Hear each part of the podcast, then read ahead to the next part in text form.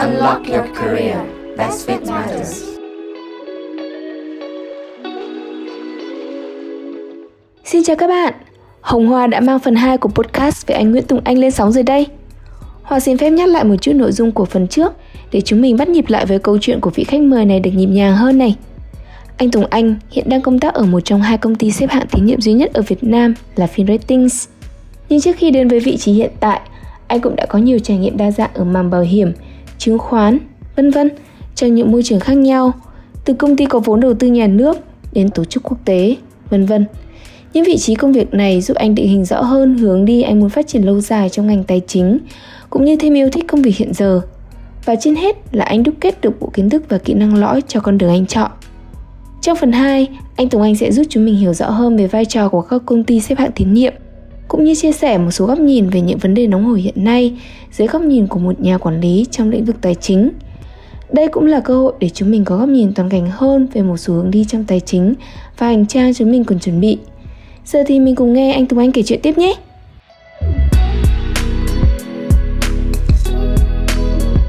Bây giờ thì em muốn tò mò tìm hiểu nhiều hơn về công việc hiện tại của anh Tùng Anh tại Finvesting. Em thấy rằng là công việc ở Ủy ban chứng khoán nhà nước này hay là tại sứ quán Úc thì đều là những cái vị trí công việc tốt. Nhưng không hiểu vì sao mà anh à, thì Anh đã quyết định đầu quân cho Philippines vậy? Ừ, phải nói trước hết là Philippines là một đơn vị rất là thú vị khi mà anh học uh, thạc sĩ thì anh rất là yêu thích một môn gọi là bộ môn uh, corporate governance tức là bộ môn về tập công ty và biết được cái vai trò của những tổ chức mang tính vai trò tín thác và fiduciary role của thị trường tài chính. Nó cũng đến với anh như một cái duyên bất ngờ thôi bởi vì là khi mà làm việc cho đại sứ quán úc thì anh cũng được làm việc với FinRatings như là một cấu phần trong chương trình tài trợ của uh, đại sứ quán úc để phát triển cho thị trường tài chính việt nam.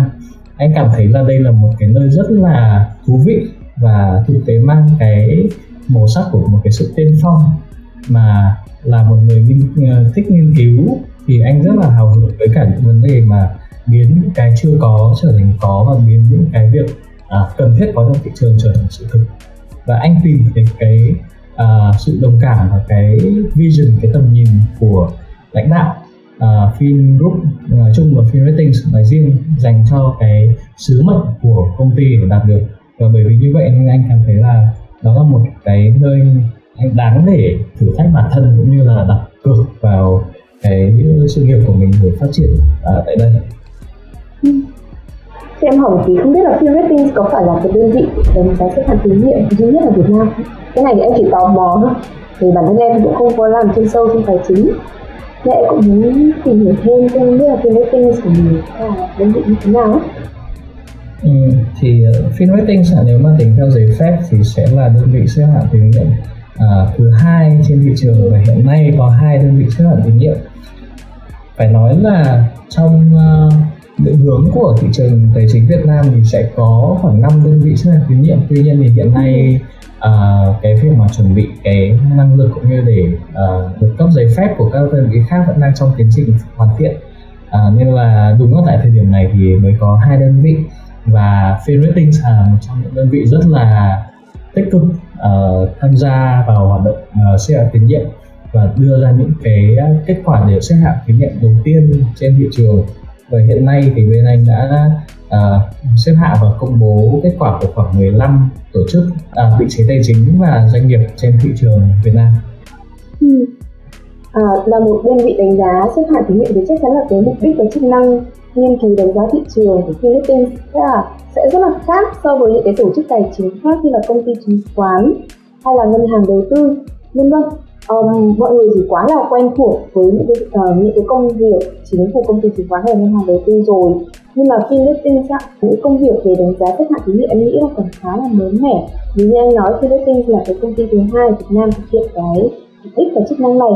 Thế thì em có thể nói nôm na là Philippines giống như là mình đang đi um, gọi là nhìn tức là để để có thể là đánh giá và um, quan sát giúp cho những cái tổ chức tài chính khác có thể uh, vận hành nó tốt hơn thì nó sẽ hiệu quả hơn không biết là cái ở cái vị trí hiện tại thì cụ thể nhiệm vụ của anh là gì và yêu cầu của công việc có gì mới mẻ hơn so với những cái vị trí trước đây ừ. à, cái uh, cái phần hiểu của hoa uh, khá là đúng và anh muốn bổ sung một chút. Bởi vì là có một một cái phép hình dung đơn giản hơn thì là film ratings uh, ờ, được tạo ra với một cái sứ mệnh là góp phần giảm cái bất cân xứng thông tin trên thị trường. Tức là khi mà một nhà đầu tư uh, có thể là nhà đầu tư cá nhân uh, đầu tư vào một công cụ trên thị trường nợ chính là trái phiếu hay là uh, các uh, instrument khác thì đôi khi là họ sẽ thiếu những cái thông tin mang tính phân tích chuyên sâu và độc lập. Ừ. uh, nó sẽ khác với cả cái việc của công ty chứng khoán khi mà tập trung vào equity tức là chứng khoán các cái cổ phần của doanh nghiệp.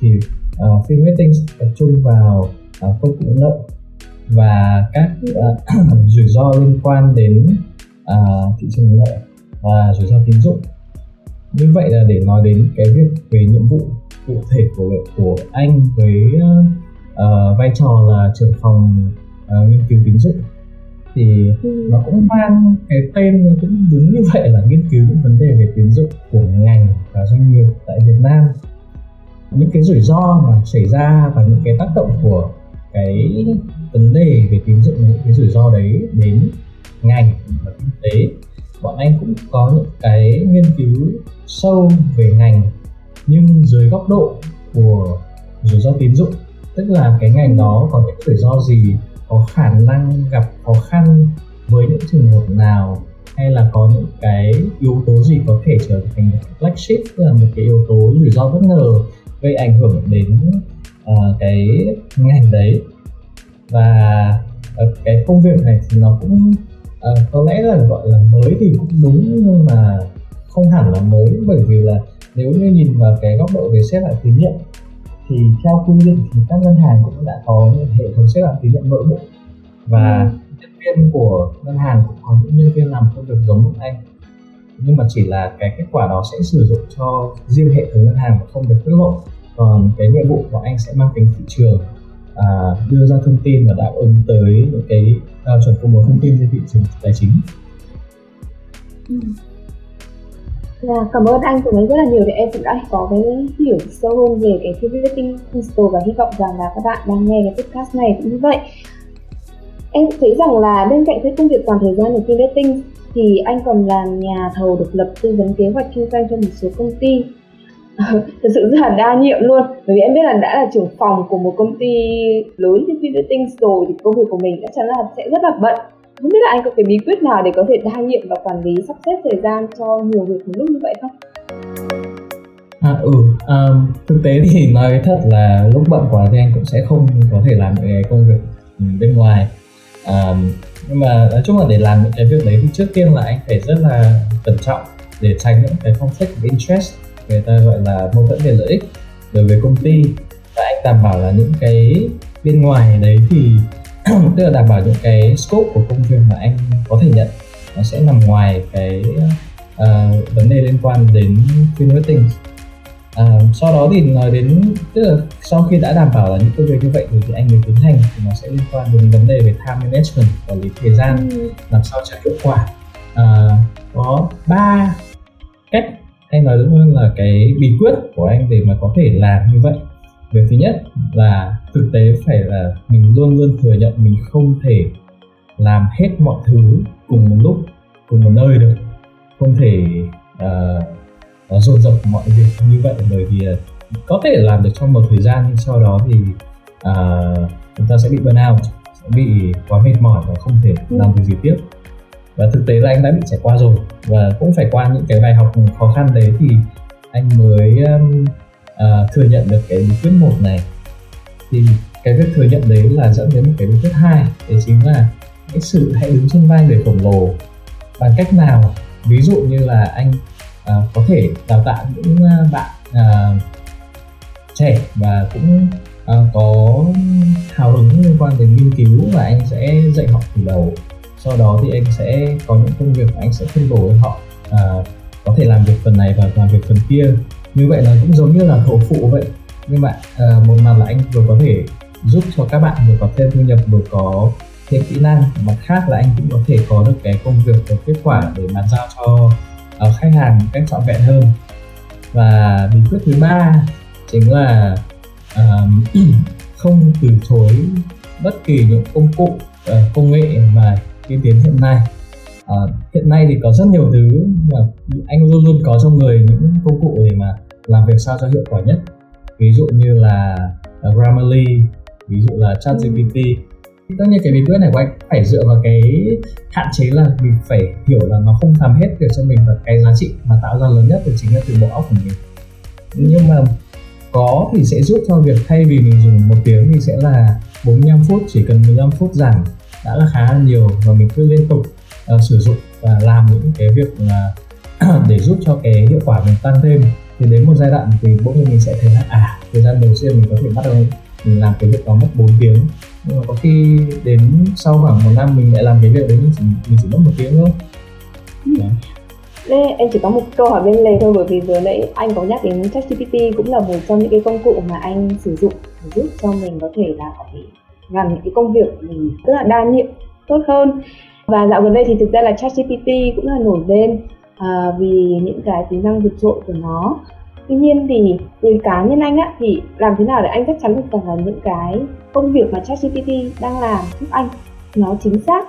Và liệu là rằng là anh có có có nên là mình uh, dựa dẫm quá nhiều vào những cái phần mềm hay là những cái công cụ đó hay không? Ừ, à, câu hỏi hay đấy bởi vì ờ, thực ra ấy uh, cái suy nghĩ đầu tiên của anh đấy là anh không tin ChatGPT bởi vì uh, mọi người hay tức là khi mà mọi người dùng cái tool thì mọi người sẽ nghĩ là oh nó làm được việc này là bởi vì đấy nó làm được cái đấy đấy nó có thể trả lời câu hỏi nó có thể giúp em thi IELTS nó có thể giúp em uh, thi CFA đủ các thứ nó giống như một cái crystal ball một quả bóng tiên uh, một quả cầu tiên tri và nó hay nói đúng hơn là như một cái đèn thần vậy nhưng mà cái việc đầu tiên khi anh tiếp cận đến GPT đấy chính là anh phải đọc về cái mô hình của họ về cái mô hình của ChatGPT là tìm hiểu tại sao nó có thể làm được như vậy thì uh, anh nhận ra là cái điều mọi người hay hiểu sai về ChatGPT ừ. chính là mọi người nó giống như một công cụ tìm kiếm giống như Google vậy nhưng mà thực tế mà nói thì cái ChatGPT là một uh, mô hình ok anh không phải là dân công nghệ để anh có thể nói kiểu hiểu biết rõ về cái này và chắc chắn là các bạn mà tech savvy sẽ cười anh khi mà anh nói về cái ChatGPT. Nhưng mà anh hiểu là đây là một cái mô hình ngôn ngữ nó giúp cho mình à, nó đọc mình tức là họ mình đưa ra câu hỏi và mình, và mình sẽ nhận được một cái đoạn văn hay là theo yêu cầu của mình. Nó phải nói rất là nuột tức là rất là smooth. Đọc mình sẽ cảm thấy có thể chê được nhưng mà phải hiểu nó là mô hình mô hình ngôn ngữ chứ không phải là một công cụ tìm kiếm và nó không có khả năng hiểu. Đấy là cái yếu tố quan trọng nhất. Và nếu như ngay từ đầu mình có một cái mindset là ồ oh, tôi không tin kết quả của nó mà tôi chỉ dùng cái gì mà nó có thể làm tốt nhất thì có ừ. thể sử dụng nó. Và anh sẽ đưa ra một cái góc nhìn là không nó sẽ hơi ngược với mọi người về việc là có nên lạm dụng không? Câu trả lời của anh thì với anh sẽ là có có khi mình hiểu biết mình hiểu rõ nó làm gì và nó không làm được gì ừ. vì ví dụ như là trong công việc nghiên cứu anh sẽ không bao giờ dùng GPT nhưng mà ừ. khi anh đã có những số liệu và thông tin đầy đủ và anh viết ra những cái đoạn mà nó ừ, đâu đấy anh cảm thấy là ừ chưa ổn lắm thì GPT có thể tiếp nhận những cái thông tin anh đã có và anh đưa vào cho cho chat GPT và à, tạo ra được một cái đoạn văn nó rất là phù hợp với người đọc. Tức là người đọc sẽ cảm giác rất là thoải mái. Uh, và đọc và cảm thấy là không bị uh, ngắc ngứ hay là anh đã có một đoạn bằng tiếng Anh chẳng hạn nhưng mà bởi vì uh, hey, mình không phải anh không phải là một người uh, nói tiếng Anh bản địa. Nên bây giờ anh muốn nó trình bày lại cho anh. Hay là một cái việc mà anh rất hay sử dụng đấy là anh trả lời email bằng GPT ừ. anh có một cái email rất là dài và anh biết là anh phải trả lời ừ với cái này tôi ok với cái kia thì không ok và anh chỉ việc uh, uh, gọi GPT và đưa input vào cái prompt tức là cái câu lệnh là ok hãy trả lời email này. Uh, yes về vấn đề này và no về vấn đề kia. Thì em sẽ xếp được đâu đấy chẳng hạn 15 phút để trả lời email em sẽ chỉ làm việc đấy trong 3 phút. Và ừ. anh nghĩ đấy là một cái thời gian quý giá bởi vì là nhiều cái nhiều cái 10 15 phút tiết kiệm được thì sẽ trở thành một cái thời gian quý báu cho mình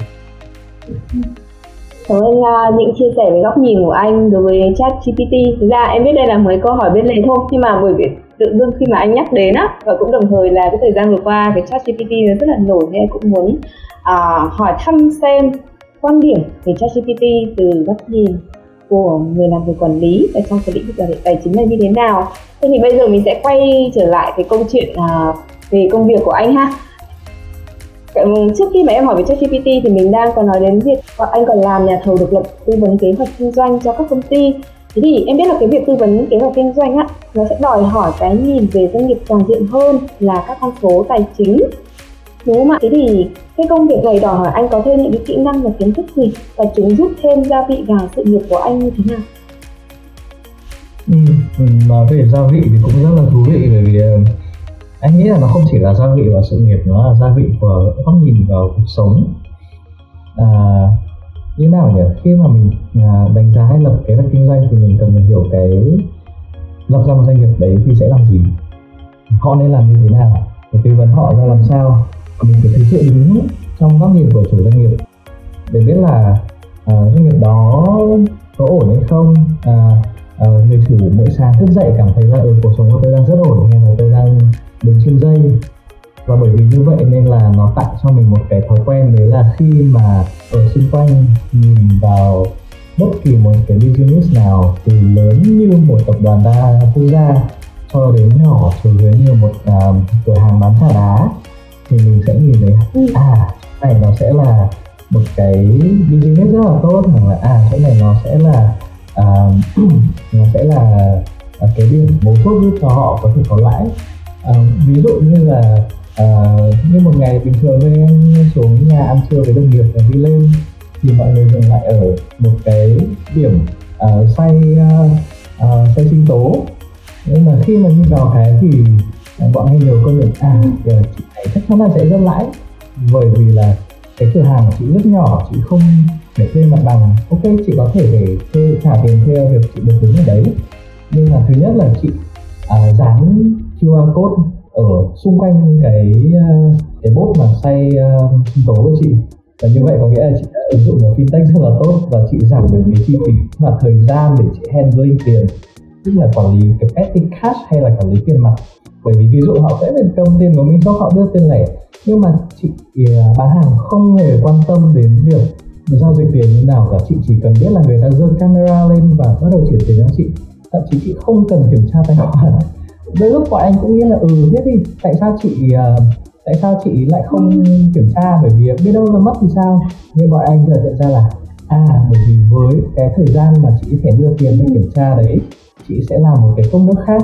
Và, và trong thời gian đấy khi mà anh bấm dây tính ra một ngày chị bán được 4 triệu tiền sinh tố tức là 200 cốc 20 nghìn chị bán giá rẻ thế nên mọi người không có nhu cầu phải lừa tiền ý đó. Thế là kiểu anh xin lỗi vì anh đã rất là lan man vào cái câu chuyện này vì là nó chính là gia vị cuộc sống. Khi mà ừ. à, mình có cái bộ kỹ năng đấy và sau đó mình cứ nhìn xung quanh mình biết là những cái gì đang diễn ra những cái gì nó rất là thú vị. Và nó để lại cho mình những cái cảm xúc mà nó ừ. rất là à, giống như là mình đang đứng trên ờ, một ngọn đồi và ngắm đồng cỏ vậy nó rất là à, wholesome rất là thỏa mãn ừ. Vâng ừ. rồi từ những cái câu chuyện của chị bán nước thì anh thấy rằng là cái việc những cái câu chuyện này nó thêm ra vị và hiểu của anh rất là nhiều và cái tư vấn kế hoạch kinh doanh cũng thế thế thì em tò mò không biết là liệu anh có có ý định nào muốn uh, thành lập một cái công ty startup riêng không? Kinh doanh gì không? Vì là mình đã làm tư vấn rồi. Thế cũng là từ bản thân mình thì liệu anh có ấp ủ một cái ước mơ gì về một cái công ty một cái doanh nghiệp riêng của mình không? À thú thật vì anh không có cái uh, mong muốn đấy. Bởi vì là thực tế thì uh, qua những cái thời gian mà 10 năm làm việc của anh thì có một cái uh, suy nghĩ mà anh muốn thực hiện nó là một phần trong uh, những cái câu chuyện với đồng nghiệp của anh ở ban chứng khoán hay là ở sứ quán hay là ở uh, FinRatings đấy là anh muốn đóng góp một cái giá trị thiết thực cho thị trường và ừ. những cái giá trị này thì như anh nói một trong những cái anh luôn luôn làm đấy là đứng trên vai người khổng lồ FinGroup là một đơn vị uh, công nghệ dữ liệu tài chính hàng đầu và từ đây ừ. tạo ra những cái nền tảng mà không thể những đơn vị nào có thể làm được và uh, ví dụ như là trong thời gian tới thì anh uh, sẽ sẽ list cái mảng về dịch vụ tài chính xanh đây là một yeah. Dạ. cái phần trong ESG đang rất là trendy hay là nói đúng hơn là đang rất là thu hút cái sự quan tâm của các định chế tài chính hay là nhà đầu tư và nếu như anh lập ra một doanh nghiệp riêng để làm có lẽ không bao giờ đạt được những cái tiến trình mà đem lại hiệu quả thiết thực cho thị trường như bây giờ mà cái việc này sẽ không chỉ là góp ích cho FinRating hay là cho FinGroup mà ừ. còn à, đóng góp được cái à, một cái phần không thể thiếu trong cái tiến trình về về một cái thị trường tài chính xanh và phát triển bền vững mà anh hy vọng là đến đời con anh như cháu anh à, trong khoảng 10 20 năm nữa có thể đạt được. Ừ. Cảm ơn những chia sẻ của anh Tùng Anh rất là nhiều về những cái ước mơ, về những cái mong muốn của anh đối với ngành tài chính. Thì uh, à, podcast thực ra cũng đã khá là dài rồi. Thì trước khi là có thể kết thúc cái buổi trò chuyện ngày hôm nay thì em chỉ còn một cái câu hỏi cuối cùng thôi. Thế là tài chính ấy, thì là một ngành rất là rộng với nhiều cơ hội đa dạng và đa sắc màu. À, anh có thể gợi ý một số những cái hướng đi khác nhau cho các bạn muốn theo đuổi ngành tài chính hay không? Và các bạn sẽ cần chuẩn bị những gì nếu muốn theo đuổi ngành này? Ừ, trước tiên là cảm ơn uh, những bạn mà vẫn còn nghe đến lúc này. Uh, các bạn đã nghe anh tuyên thuyên nhiều rồi. Và anh hy vọng là cái câu trả lời trong phần này sẽ giúp cho các bạn đạt được điều gì đó để mà tìm hiểu ngành tài chính cũng như theo đuổi nó. Thì trước hết là thị trường tài chính rất rộng chính xác. Và bởi vì uh, nó đa dạng và đa sắc màu như là hoa nói cái việc đầu tiên mà các bạn có thể tìm được hướng đi cho mình chính là việc hiểu về thị trường tài chính uh, cái việc hiểu như này uh, cái việc hiểu nó sẽ liên quan đến việc uh, các bạn sẽ phải học những cái kiến thức cơ bản ban đầu trước. Uh, và tất nhiên là khi mà chưa bắt đầu học đại học thì các bạn sẽ thấy là nó sẽ khó. Uh, tuy nhiên là cái việc này hoàn toàn có thể học uh, dựa trên cái, những cái nền tảng online mà mình đang có rất nhiều. Ví dụ như là Khan Academy, YouTube, uh, Coursera. Các bạn hoàn toàn có thể học những cái crash course dành cho uh, cho những người mới bắt đầu. Uh, một trong những ví dụ như là kiểu uh, bạn các bạn có thể đăng ký Coursera và xin tài trợ của chương trình để học những cái cơ bản về thị trường tài chính. Thì các bạn sẽ biết được là à thị trường tài chính sẽ có những chủ thể nào. Và mình có thể vẽ ra được một một cái map nó tương đối thôi chưa không thể đầy đủ được. Nhưng mà à, nhìn thấy một cái bức tranh lớn Ờ, với rất nhiều những cái đường nối. Và mình uh, các bạn hãy nhìn vào những cái chủ thể và đường nối đấy với mỗi đường nối sẽ là một công việc hay là một sự nghiệp khác nhau. Và khi mà đọc sâu thì các bạn sẽ uh, thấy được mỗi cái link đấy thì nó sẽ cần những bộ kiến thức hay bộ kỹ năng khác nhau. Uh, khi tìm hiểu vào từng chỗ một từng cái đường link đấy đường đường thẳng đường kẻ đấy thì các bạn sẽ có thể đâu đó sẽ ừ tôi thích chỗ này hơn và tôi không thích chỗ này à, và các bạn sẽ à, biết đâu đấy sẽ tìm hiểu được cái cái con đường đúng của mình. Ừ. Dạ, yeah. Một lần nữa cảm ơn anh Tường Anh rất là nhiều à, vì những chia sẻ của anh và em hy vọng rằng là những bạn đã nghe podcast của ngày hôm nay à, sẽ có một góc nhìn sâu hơn về tài chính cũng như là à, những cái vị trí công việc hay là những cái tổ chức tài chính khác nhau À, một lần nữa thì em cảm ơn anh Tường Anh rất là nhiều vì thời gian anh dành cho podcast và chúc anh Tường Anh là trong tương lai um, những cái dự định và những cái mong mỏi của anh trong công việc thì sẽ thành hiện thực và anh sẽ ngày càng thành công hơn nữa trong sự nghiệp của mình ạ. Ờ, cảm ơn Hoa và cảm ơn Park Group.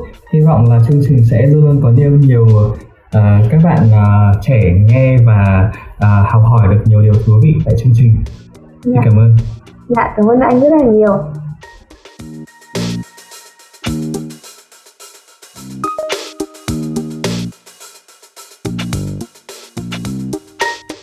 Bạn ơi, vậy là thời gian trò chuyện cùng anh Tùng Anh cũng đã kết thúc rồi. Ở phần 2 của tập podcast về anh Tùng Anh, Hoa hy vọng rằng các bạn đã hiểu hơn về vai trò nói chung của một công ty xếp hạng thí nghiệm trong ngành tài chính, cũng như hiểu hơn về công việc của anh Tùng Anh tại đây. Sau khi nghe câu chuyện của anh Tùng Anh, không biết là các bạn có cái cảm nhận giống mình hay không? Về anh Tùng Anh thì mình thấy anh là một người rất là đa nhiệm. Khi mà bên ngoài công việc chính thì anh còn đảm nhận thầu tư vấn kế hoạch kinh doanh cho các công ty khác ở bên ngoài này. Và riêng với câu chuyện quan sát từ người bán trà đá mà anh có thể rút ra được những bài học trong chiến lược kinh doanh là Hoa đã thấy anh Tùng Anh là một người có sự nhạy bén và quan sát tinh tường rồi. Hy vọng rằng tập podcast về anh Tùng Anh đã mang thêm những thông tin bổ ích và kinh nghiệm thực tế hay ho đến các bạn. Ở những tập podcast tiếp theo, các bạn mong muốn tìm hiểu về ngành nghề gì nào? Nhớ nhắn nhủ lại cho Unlock Your Career để chúng mình chuẩn bị nhé! Giờ thì Hoa phải nói lời tạm biệt các bạn rồi và hẹn gặp lại các bạn ở tập podcast tiếp theo trong thời gian sớm nhất. Bye bye! Mỗi câu chuyện về ngành học, về nghề nghiệp đều là những hành trình dài không thể kể hết trong thời lượng có hạn của podcast. Bởi vậy, các bạn chắc hẳn sẽ vẫn còn nhiều câu hỏi muốn được nghe giải đáp từ các vị khách mời. Nếu bạn vẫn còn nhiều băn khoăn về ngành nghề nào hay muốn được nghe thêm chia sẻ từ vị khách mời nào, đừng ngần ngại mà hãy gửi câu hỏi cho Unlock Your Career qua số điện thoại 096 601 3663 hoặc qua email info org Chúng mình sẽ giúp các bạn kết nối đến các vị khách mời để tìm được câu trả lời cho mình.